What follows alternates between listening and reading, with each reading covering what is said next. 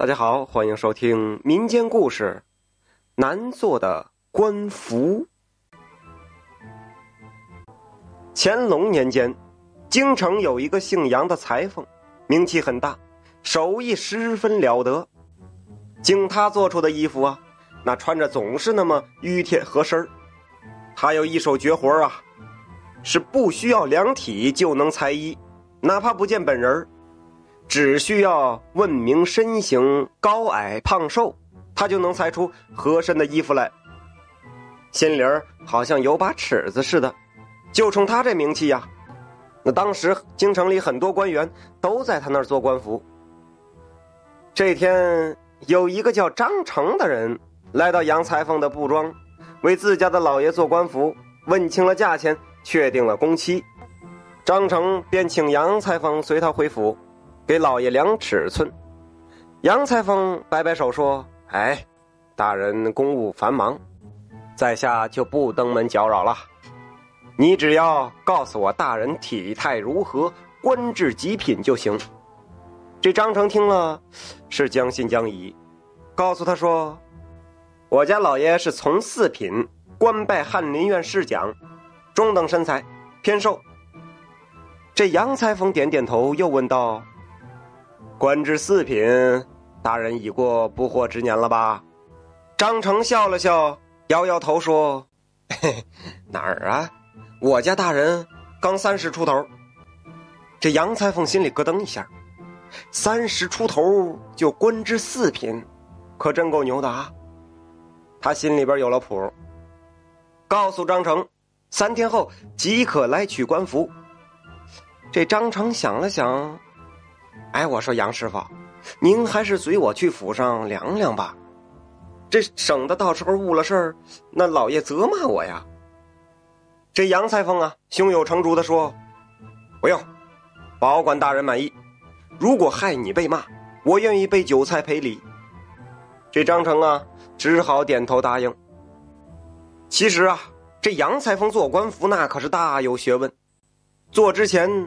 他得先搞清楚官员的官阶高低，升迁早晚。这官阶高、升迁早的少年得志，不免有些牛气哄哄，那走起路来都是昂首挺胸。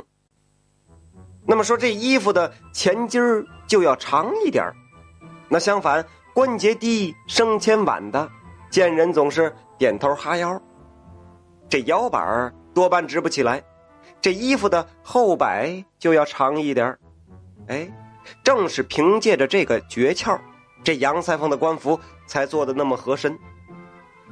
三天后，这张成如约而至的来到了布庄，见做好的官服是周身平整，走线笔直，针脚细密，这做工果然是没得说。他当即付了银两，满意的走了。但是让杨裁缝始料未及的是，两个时辰不到，张成就把官服送回来了，说是前襟太长，这得需要改动改动。杨裁缝吃了一惊啊，他连连向张成致歉，把前襟改短了一寸，然后他也没有食言，置酒宴请张成算是赔礼。张成走后，这杨裁缝心里边不痛快了，怪自己自信过头了。在别人面前丢了颜面，他不停的嘀咕道：“这看来，这位大人与别人不大一样啊。虽然少年得志，却颇具谦逊之风啊。”然而奇怪的是，第二天张成又抱着官服找上门来了，说前襟儿还是太长，还得改。这杨裁缝可就纳了闷了。这如今前襟已经略短于后襟了，这位大人得谦逊到什么程度啊？这没办法，杨裁缝又请张成吃了个酒足饭饱，把前襟又裁去了半寸。这真是邪门了啊！这不料次日张成再次登门，这杨裁缝是终于忍不住了，他诧异的问道：“这你家大人的身形？”